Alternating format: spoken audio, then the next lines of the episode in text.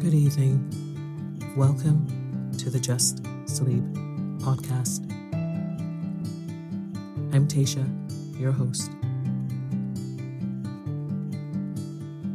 Every week, I will read you an old story to help you relax, put the stressful day behind you, and drift off to sleep.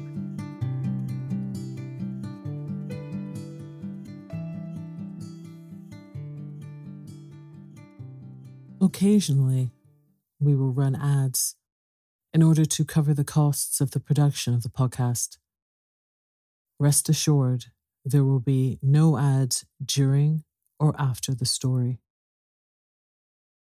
If you prefer an ad-free and intro-free show, you can join Just Sleep Premium.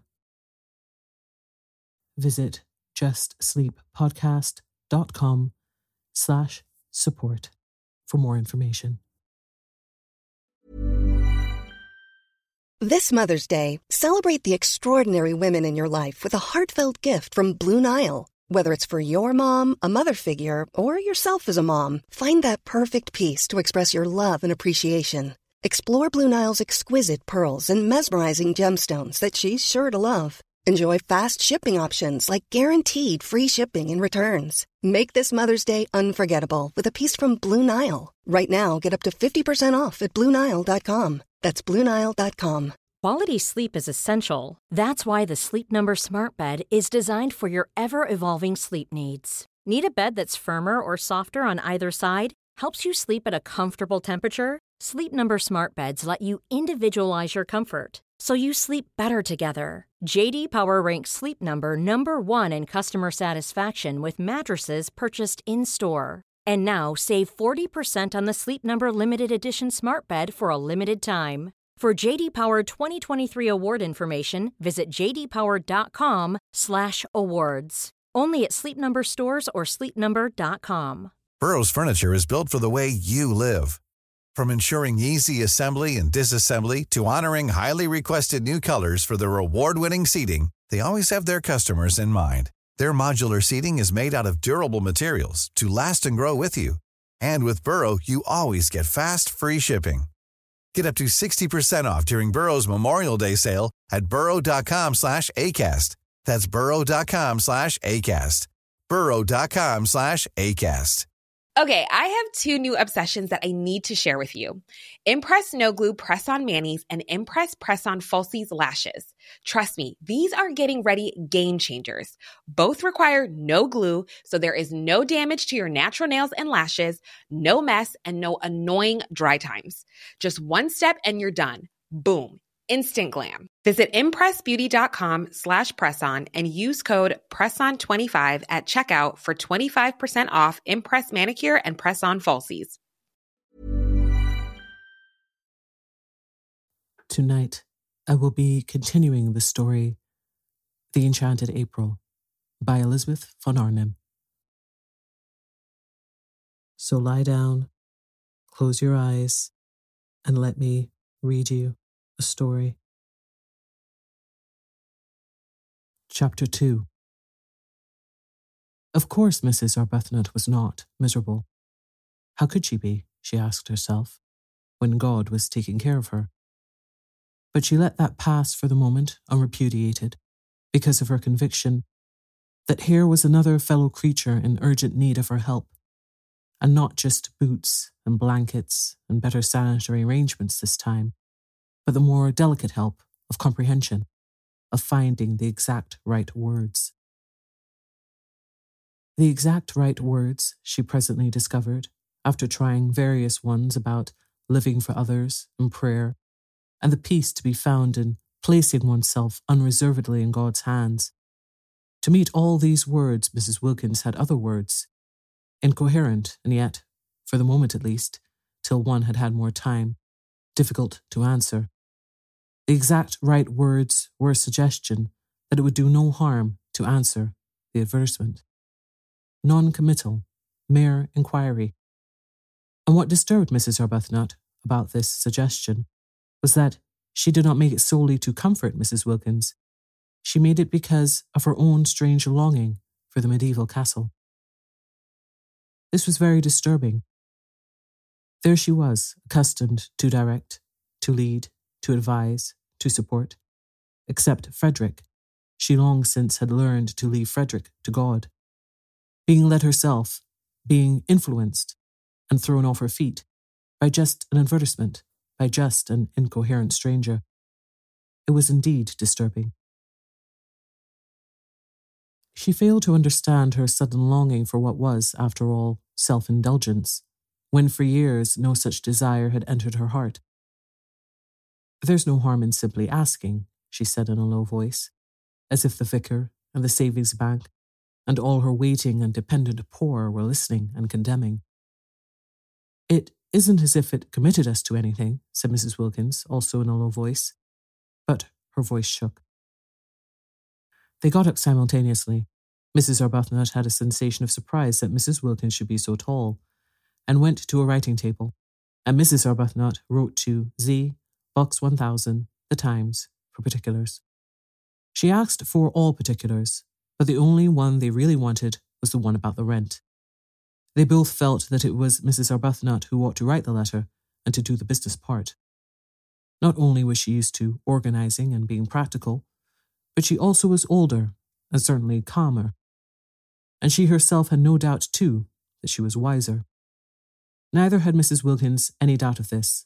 The very way Mrs. Arbuthnot parted her hair suggested a great calm that could only proceed from wisdom. But if she was wiser, older, and calmer, Mrs. Arbuthnot's new friend nevertheless seemed to her to be the one who impelled. Incoherent, she yet impelled. She appeared to have, apart from her need of help, an upsetting kind of character. She had a curious infectiousness. She led one on. And the way her unsteady mind leaped at conclusions, wrong ones of course, witness the one that she, Mrs. Arbuthnot, was miserable, the way she leaped at conclusions was disconcerting. Whatever she was, however, and whatever her unsteadiness, Mrs. Arbuthnot found herself sharing her excitement and her longing. And when the letter had been placed in the postbox, in the hall, and actually was beyond getting back again, both she and Mrs. Wilkins felt the same sense of guilt. "It only shows," said Mrs. Wilkins in a whisper, as they turned away from the letterbox, "how immaculately good we've been all our lives. The very first time we do anything our husbands don't know about, we feel guilty." "I'm afraid I can't say I've been immaculately good," gently protested Mrs. Arbuthnot, a little uncomfortable at this fresh example of successful leaping at conclusions, for she had not said a word about her feeling of guilt. "Oh, but I'm sure you have. I see you being good, and that's why you're not happy." She shouldn't say things like that, thought Mrs. Arbuthnot. I must try and help her not to. Aloud, she said gravely, "I don't know why you insist that I am not happy. When you know me better, I think you'll find that I am. And I'm sure you don't mean really that goodness, if anyone could attain it, makes one unhappy." "Yes, I do," said Mrs. Wilkins. "Our sort of goodness does. We have attained it, and we are unhappy. There are miserable sorts of goodness and happy sorts. The sort we'll have at the medieval castle, for instance, is the happy sort." "That is, supposing we go there," said Mrs. Arbuthnot restrainingly. She felt that Mrs. Wilkins needed holding on to. After all, we've only written just to ask. Anybody may do that. I think it quite likely we'll find the conditions impossible, and even if they are not, probably by tomorrow we shall not want to go. "I see us there," was Mrs. Wilkins' answer to that. All this was very unbalancing. Mrs. Arbuthnot, as she presently splashed through the dripping streets on her way to a meeting she was to speak at, was in an unusually disturbed condition of mind. She had, she hoped, shown herself very calm to Mrs. Wilkins, very practical and sober, concealing her own excitement. But she was really extraordinarily moved. And she felt happy, and she felt guilty, and she felt afraid, and she had all the feelings, though this she did not know, of a woman who was come away from a secret meeting with her lover. That, indeed, was what she looked like when she arrived late on her platform. She, the open-browed, looked almost furtive as her eyes fell on the staring wooden faces, waiting to hear her try and persuade them to contribute to the alleviation of the urgent needs of the Hampstead poor, each one convinced that they needed contributions themselves. She looked as though she were hiding something discreditable but delightful. Certainly her customary clear expression of candour was not there, and its place was taken by a kind of suppressed and frightened pleasedness, which would have led a more worldly-minded audience to the instant conviction of recent and probably impassioned lovemaking. Beauty, beauty, beauty. The words kept ringing in her ears as she stood on the platform, talking of sad things to the sparsely attended meeting. She had never been to Italy. Is that really what her nest egg was to be spent on after all? Though she didn't quite approve of the way Mrs. Wilkins was introducing the idea of predestination into her immediate future, just as if she had no choice, just as if to struggle or even to reflect were useless, it yet influenced her.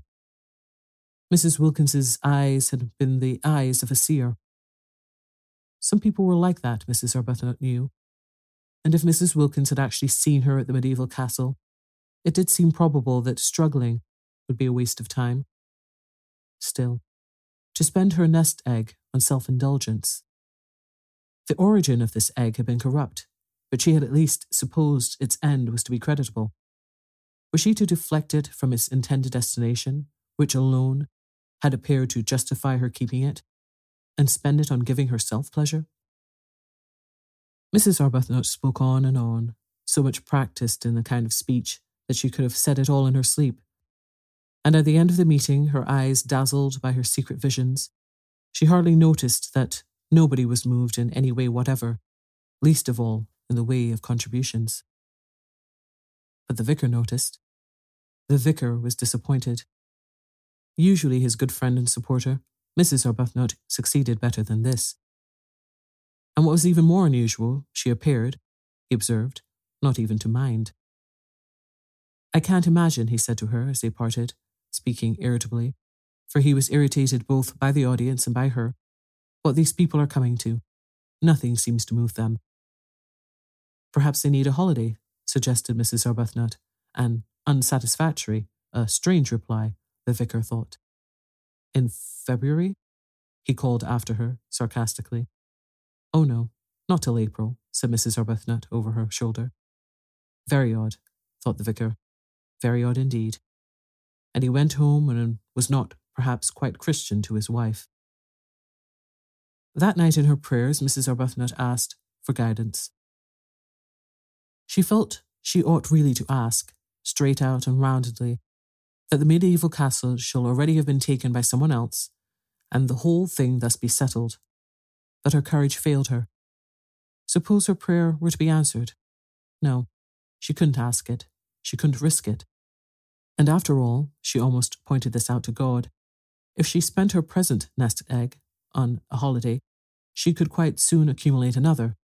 Frederick pressed money on her, and it would only mean, while she rolled up a second egg, that for her time her contributions to the parish charities would be less. And then it could be the next nest egg, whose original corruption would be purged away by the use to which it was finally put. For Mrs. Arbuthnot, who had no money of her own, was obliged to live on the proceeds of Frederick's activities, and her very nest egg was a fruit posthumously ripened of ancient sin. The way Frederick made his living was one of the standing distresses of her life. He wrote immensely popular memoirs, regularly, every year, of the mistresses of kings. There were in history numerous kings who had mistresses, and there were still more numerous mistresses who had had kings, so that he had been able to publish a book of memoirs during each year of his married life, and even so there were greater further piles of these ladies waiting to be dealt with. Mrs. Arbuthnot was helpless. Whether she liked it or not, she was obliged to live on the proceeds. He gave her a dreadful sofa once, after the success of his Dubarry memoir, with swollen cushions and soft receptive lap, and it seemed to her a miserable thing that there, in her very home, should flaunt this reincarnation of a dead old French sinner.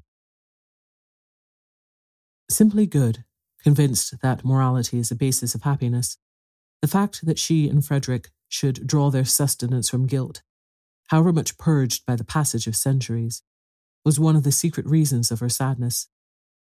The more the memoired lady had forgotten herself, the more his book about her was read, and the more free-handed he was to his wife.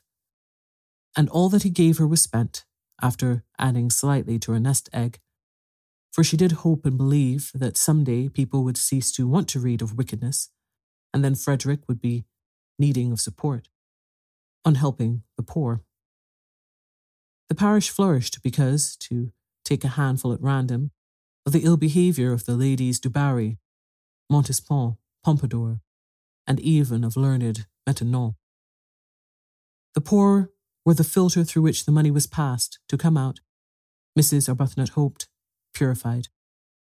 She could do no more. She had tried in days gone by to think the situation out, to discover the exact right course for her to take, but had found it, as she had found Frederick, too difficult, and had left it, as she had left Frederick, to God. Nothing of this money was spent on her house or dress. Those remained, except for the great soft sofa, austere. It was the poor who profited. Their very boots were stout with sins. But how difficult it had been. Mrs. Arbuthnot, groping for guidance, prayed about it to exhaustion. Ought she perhaps to refuse to touch the money, to avoid it, as she would have avoided the sins which were its source? But then, what about the parish's boots? She asked the vicar what he thought, and through much delicate language, evasive and cautious, it did finally appear that he was for the boots. At least she had persuaded Frederick when first he began his terrible, successful career. He only began it after their marriage. When she had married him, he had been a blameless official attached to the library of the British Museum, to publish the memoirs under another name, so that she was not publicly branded. Hampstead read the books with glee and had no idea that their writer lived in its midst. Frederick was almost unknown, even by sight, in Hampstead. He never went to any of its gatherings. Whatever it was he did in the way of recreation was done in London, but he never spoke of what he did or whom he saw. He might have been perfectly friendless for any mention he ever made of friends to his wife. Only the vicar knew where the money for the parish came from, and he regarded it, he told Mrs. Arbuthnot, as a matter of honour not to mention it. And at least her little house was not haunted by the loose-lived ladies, for Frederick did his work away from home. He had two rooms near the British Museum, which was the scene of his exhumations, and there he went every morning, and he came back long after his wife was asleep. Sometimes he did not come back at all. Sometimes she did not see him for several days together. Then he would suddenly appear at breakfast, having let himself in with his latchkey the night before, very jovial, good-natured and free-handed, and glad, if she would allow him to give her something. A well-fed man, contented with the world, a jolly, full-blooded, satisfied man. And she was always gentle, and anxious that his coffee should be as he liked it. He seemed very happy. Life, she often thought, however much one tabulated, was yet a mystery. There were always some people it was impossible to place. Frederick was one of them. He didn't seem to bear the remotest resemblance to the original Frederick. He didn't seem to have the least need of any of the things he used to say were so important and beautiful. Love, home, complete communion of thoughts, complete immersion in each other's interests. After those early, painful attempts to hold him up to the point from which they had, hand in hand, so splendidly started, attempts in which she herself had got terribly hurt, and the Frederick she supposed she had married was mangled out of recognition. She hung him up, finally, by her bedside as the chief subject of her prayers, and left him, except for those, entirely to God. She had loved Frederick too deeply to be able now to do anything but pray for him. He had no idea that he never went out of the house without her blessing, going with him too, hovering, like a little echo of finished love, round that once dear head. She didn't dare think of him as he used to be, as he had seemed to her to be in those marvellous first days of their marriage. Her child had died, she had nothing, nobody of her own to lavish herself on. The poor became her children, and God the object of her love.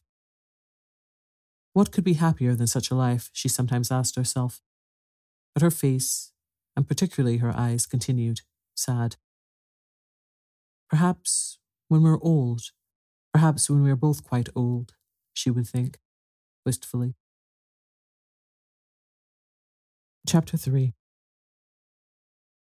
The owner of the medieval castle was an Englishman, a Mr. Briggs, who was in London at the moment, and wrote that it had beds enough for 8 people, exclusive of servants, 3 sitting rooms, battlements, dungeons, and electric light. The rent was £60 for the month, the servants' wages were extra, and he wanted references. He wanted assurances that the second half of his rent would be paid, the first half being paid in advance, and he wanted assurances of respectability from a solicitor, or a doctor, or a clergyman.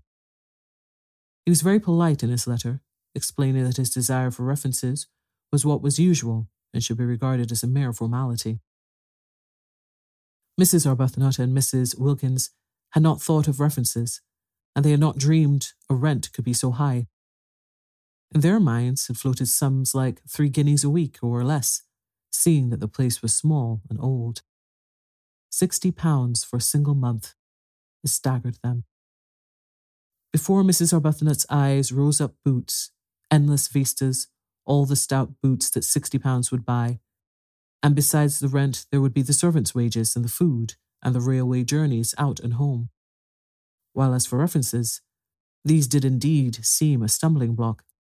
It did seem impossible to give any without making their plan more public than they had intended. They had both, even Mrs. Arbuthnot, lured for once away from perfect candour by the realisation of the great saving of trouble and criticism an imperfect explanation would produce. They both thought it would be a good plan to give out, each to her own circle, their circles being luckily distinct, that each was going to stay with a friend who had a house in Italy. It would be true as far as it went. Mrs. Wilkins asserted that it would be quite true, but Mrs. Arbuthnot thought it wouldn't be quite. And it was the only way, Mrs. Wilkins said, to keep Mellersh even approximately quiet. To spend any of her money just on the mere getting to Italy would cause him indignation. What he would say if he knew she was renting part of a medieval castle on her own account, Mrs. Wilkins preferred not to think. It would take him days to say it all, and this although it was her own money and not a penny of it had ever been his. But I expect, she said, your husband is just the same.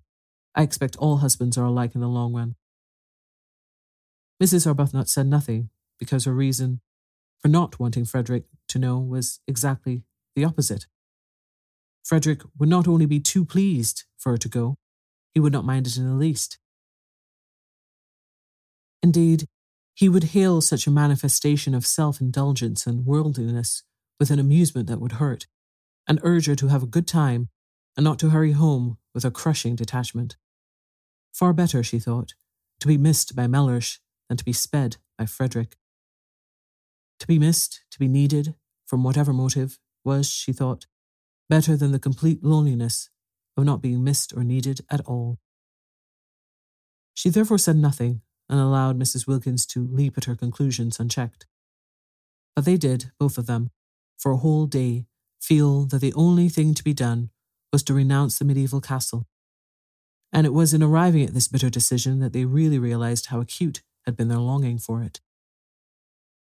Then Mrs. Arbuthnot, whose mind was trained in the finding of ways out of difficulties, found a way out of the reference difficulty, and simultaneously Mrs. Wilkins had a vision revealing to her how to reduce the rent. Mrs. Arbuthnot's plan was simple and completely successful. She took the whole of the rent in person to the owner, drawing it out of her savings bank. Again, she looked furtive and apologetic, as if the clerk must know the money was wanted for purposes of self-indulgence. And, going up with the 6 £10 notes in her handbag to the address near the Brompton Oratory, where the owner lived, presented them to him, waiving her right to pay only half. And when he saw her, and her parted hair, and soft dark eyes, and sober apparel, and heard her grave voice, he told her not to bother about writing round for those references. "It'll be all right," he said, scribbling a receipt for the rent. "Do sit down, won't you? Nasty day, isn't it? You'll find the old castle has lots of sunshine, whatever else it hasn't got. Husband going?" Mrs. Arbuthnot, unused to anything but candour, looked troubled at this question, and began to murmur inarticulately, and the owner at once concluded that she was a widow, a war one, of course, for other widows were old, and that he had been a fool not to guess it. "Oh, I'm sorry," he said, turning red right up to his fair hair. "I didn't mean." He ran his eye over the receipt he had written. "Yes, I think it's all right," he said, getting up and giving it to her.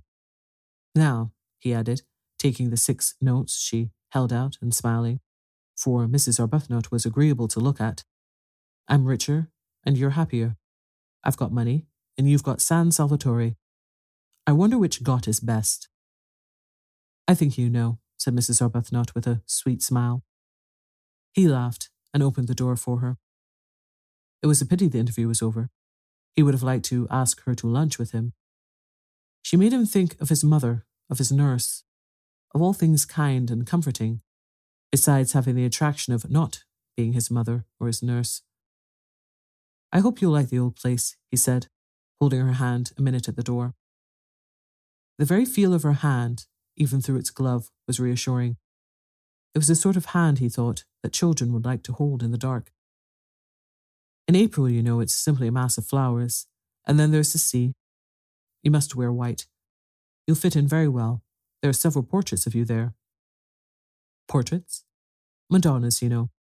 There's one on the stairs really exactly like you. Mrs. Arbuthnot smiled and said goodbye and thanked him. Without the least trouble, and at once, she had got him placed in his proper category. He was an artist and of an effervescent temperament. She shook hands and left, and he wished she hadn't.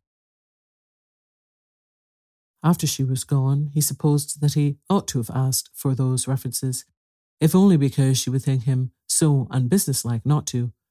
But he could as soon have insisted on references from a saint in a nimbus as from that grave, sweet lady. Rose Arbuthnot. Her letter, making the appointment, lay on the table. Pretty name.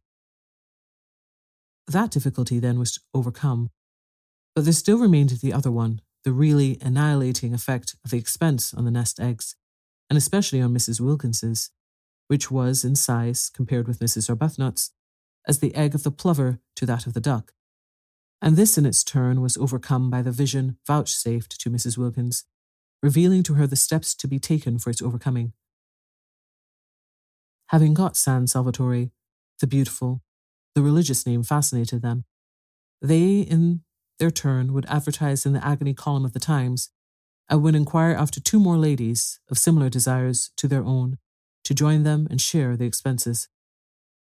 At once the strain of the nest eggs would be reduced from half to a quarter. Mrs. Wilkins was prepared to fling her entire egg into the adventure, but she realized that if it were to cost even 6 pence over her £90, her position would be terrible. Imagine going to Mellish and saying, "I owe." It would be awful enough if some day circumstances forced her to say, "I have no nest egg," but at least she would be supported in such a case by the knowledge that the egg had been her own. She therefore, though prepared to fling her last penny into the adventure, was not prepared to fling into it a single farthing that was not demonstrably her own, and she felt that if her share of the rent was reduced to £15 only, she would have a safe margin for the other expenses. Also, they might economize very much on food, gather olives off their own trees and eat them, for instance, and perhaps catch fish. Of course, as they pointed out to each other, they could reduce the rent to an almost negligible sum by increasing the number of sharers. They could have 6 more ladies instead of 2 if they wanted to, seeing that there were 8 beds. But supposing the 8 beds were distributed in couples in 4 rooms, it would not be altogether what they wanted, to find themselves shut up at night with a stranger. Besides, They thought that perhaps having so many would not be quite so peaceful. After all, they were going to San Salvatore for peace and rest and joy, and 6 more ladies, especially if they got into one bedroom, might a little interfere with that. However, there seemed to be only 2 ladies in England at that moment who had any wish to join them, for they had only 2 answers to their advertisement. Well, we only want 2, said Mrs. Wilkins, quickly recovering, for she had imagined a great rush. I think a choice would have been a good thing, said Mrs. Arbuthnot. You mean, because then we needn't have had Lady Caroline Dester? I didn't say that, gently protested Mrs. Arbuthnot. We needn't have her, said Mrs. Wilkins. Just one more person would help us a great deal with the rent. We're not obliged to have 2. But why should we not have her? She seems really quite what we want. Yes, she does from her letter, said Mrs. Wilkins doubtfully. She felt she would be terribly shy of Lady Caroline. Incredible as it may seem, seeing how they got into everything, Mrs. Wilkins had never come across any members of the aristocracy. They interviewed Lady Caroline, and they interviewed the other applicant, Mrs. Fisher. Lady Caroline came to the club in Shaftesbury Avenue and appeared to be wholly taken up by one great longing, a longing to get away from everybody she had ever known. When she saw the club and Mrs. Arbuthnot and Mrs. Wilkins, she was sure that here was exactly what she wanted. She would be in Italy, a place she adored. She would not be in hotels, places she loathed. She would not be staying with friends, persons she disliked. And she would be in the company of strangers who would never mention a single person she knew, for the simple reason that they had not, could not have, and would not come across them. She asked a few questions about the fourth woman and was satisfied with the answers. Mrs. Fisher, of Prince of Wales Terrace, a widow. She too would be unacquainted with any of her friends. Lady Caroline did not even know where Prince of Wales Terrace was. It's in London, said Mrs. Arbuthnot. Is it? said Lady Caroline. It all seemed most restful. Mrs. Fisher was unable to come to the club because, she explained by letter, she could not walk without a stick. Therefore, Mrs. Arbuthnot and Mrs. Wilkins went to her. But if she can't come to the club, how can she go to Italy? Wondered Mrs. Wilkins aloud. We shall hear that from her own lips, said Mrs. Arbuthnot. From Mrs. Fisher's lips, they merely heard, in reply to delicate questioning, that sitting in trains was not walking about, and they knew that already. Except for the stick, however, she appeared to be a most desirable fourth, quiet, educated, elderly. She was much older than they, or Lady Caroline. Lady Caroline had informed them she was 28, but not so old as to have ceased to be active-minded. She was very respectable indeed, and still wore a complete suit of black, though her husband had died, she told them, 11 years before. Her house was full of signed photographs of illustrious Victorian dead, all of whom she said she had known when she was little. Her father had been an eminent critic, and in his house she had seen practically everybody who was anybody in letters and arts. Carlyle had scowled at her. Matthew Arnold had held her on his knee. Tennyson had sonorously railed her on the length of her pigtail. She animatedly showed them the photographs, hung everywhere on her walls, pointing to the signatures with her stick, and she neither gave any information about her own husband nor asked for any about the husbands of her visitors, which was the greatest comfort. Indeed, she seemed to think that they were also widows, for on inquiring who the fourth lady was to be, and being told it was a Lady Caroline Dester, she said, "Is she a widow too?" And on their explaining that she was not, because she had not yet been married, observed with abstracted amiability, all in good time. But Mrs. Fisher's very abstractedness, and she seemed to be absorbed chiefly in the interesting people she used to know and in their memorial photographs, and quite a good part of the interview was taken up by reminiscent anecdote of Carlyle, Meredith, Matthew Arnold, Tennyson, and a host of others. Her very abstractedness was a recommendation. She only asked, she said, to be allowed to sit quiet in the sun and remember. That was all Mrs. Arbuthnot and Mrs. Wilkins asked of their sharers. It was their idea of a perfect sharer that she would sit quiet in the sun and remember, rousing herself on Saturday evenings sufficiently to pay her share.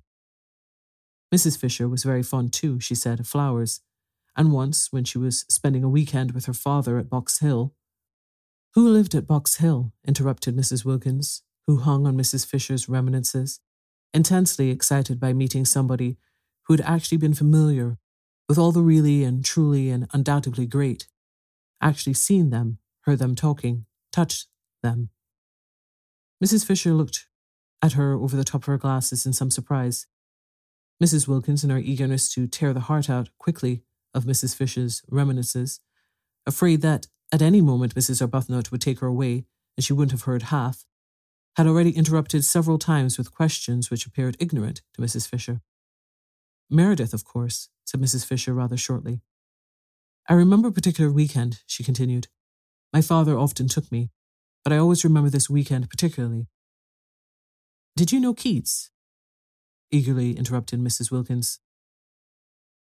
Mrs. Fisher, after a pause, said with sub-acid reserve that she had been unacquainted with both Keats and Shakespeare. "Oh, of course, how ridiculous of me," cried Mrs. Wilkins, flushing scarlet. "It's because," she floundered, "it's because the immortals somehow still seem alive, don't they? As if they were here, going to walk into the room in another minute, and one forgets they're dead. In fact, one knows perfectly well they're not dead, not nearly so dead as you and I even now." She assured Mrs. Fisher, who observed her over the top of her glasses.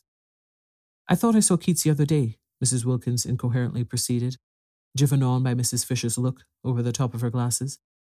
"In Hampstead, crossing the road in front of that house, you know, the house where he lived." Mrs. Arbuthnot said they must be going.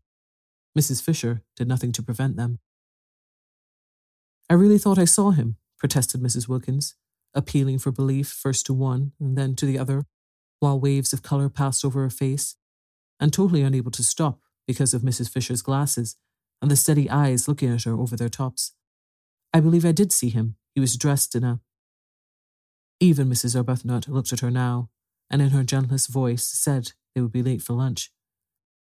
It was at this point that Mrs. Fisher asked for references. She had no wish to find herself shut up for 4 weeks with somebody who saw things. It is true that there were 3 sitting rooms, besides the garden and the battlements at San Salvatore, so that there would be opportunities of withdrawal for Mrs. Wilkins. But it would be disagreeable to Mrs. Fisher, for instance, if Mrs. Wilkins were suddenly to assert that she saw Mr. Fisher. Mr. Fisher was dead, let him remain so. She had no wish to be told he was walking about the garden. The only reference she really wanted, for she was much too old and firmly seated in her place in the world for questionable associates to matter to her, was one with regard to Mrs. Wilkins's health. Was her health quite normal? Was she an ordinary, everyday, sensible woman? Mrs. Fisher felt that if she were given even one address, she might be able to find out what she needed. So she asked for references, and her visitors appeared to be much taken back. Mrs. Wilkins, indeed, was instantly sobered. So she asked for references, and her visitors appeared to be so much taken back. Mrs. Wilkins, indeed, was instantly sobered, that she added, "It is usual." Mrs. Wilkins found her speech first. "But," she said, "aren't we the ones who ought to ask for something from you?" And this seemed to Mrs. Arbuthnot, too, the right attitude. Surely it was they who were taking Mrs. Fisher into their party, and not Mrs. Fisher who was taking them into it. For answer, Mrs. Fisher, leaning on her stick, went to the writing table, and in a firm hand wrote down 3 names, and offered them to Mrs. Wilkins, and the names were so respectable, more, they were so momentous, they were so nearly august, that just to read them was enough. The President of the Royal Academy, the Archbishop of Canterbury, and the Governor of the Bank of England. Who would disturb such personages in their meditations with inquiries as to whether a female friend of theirs was all she should be? "They have known me since I was little," said Mrs. Fisher. Everybody seemed to have known Mrs. Fisher since or when she was little. "I don't think references are nice things at all between ordinary decent women," burst out Mrs. Wilkins, made courageous by being, as she felt, at bay, for she very well knew that the only reference she could give without getting into trouble was shulbread, and she had little confidence in that, as it would be entirely based on Mellish's fish. We're not business people. We needn't distrust each other. And Mrs. Arbuthnot said with a dignity that yet was sweet, I'm afraid references do bring an atmosphere into our holiday plan that isn't quite what we want, and I don't think we'll take yours up or give you any ourselves, so that I suppose you won't wish to join us. And she held out her hand in goodbye. Then Mrs. Fisher, her gaze diverted to Mrs. Arbuthnot, who inspired trust and liking even in tube officials, felt that she would be idiotic to lose the opportunity of being in Italy in the particular conditions offered, and that she and this calm-browed woman between them would certainly be able to curb the other when she had her attacks. So she said, taking Mrs. Arbuthnot's offered hand, Very well, I waive references. She waived references. The two, as they walked to the station in Kensington High Street, could not help thinking that this way of putting it was lofty. Even Mrs. Arbuthnot, spendthrift of excuses for lapses, thought Mrs. Fisher might have used other words. And Mrs. Wilkins, by the time she got to the station, and the walk and the struggle on the crowded pavement with other people's umbrellas had warmed her blood, actually suggested waving Mrs. Fisher. If there's any waving to be done, do let us be the ones who wave, she said eagerly. But Mrs. Arbuthnot, as usual, held on to Mrs. Wilkins, and presently, having cooled down in the train, Mrs. Wilkins announced that at San Salvatore, Mrs. Fisher would find her level. I see her finding her level there, she said, her eyes very bright. Whereupon Mrs. Arbuthnot, sitting with her quiet hands folded, turned over in her mind how best she could help Mrs. Wilkins not to see quite so much, or at least, if she must see, to see in silence.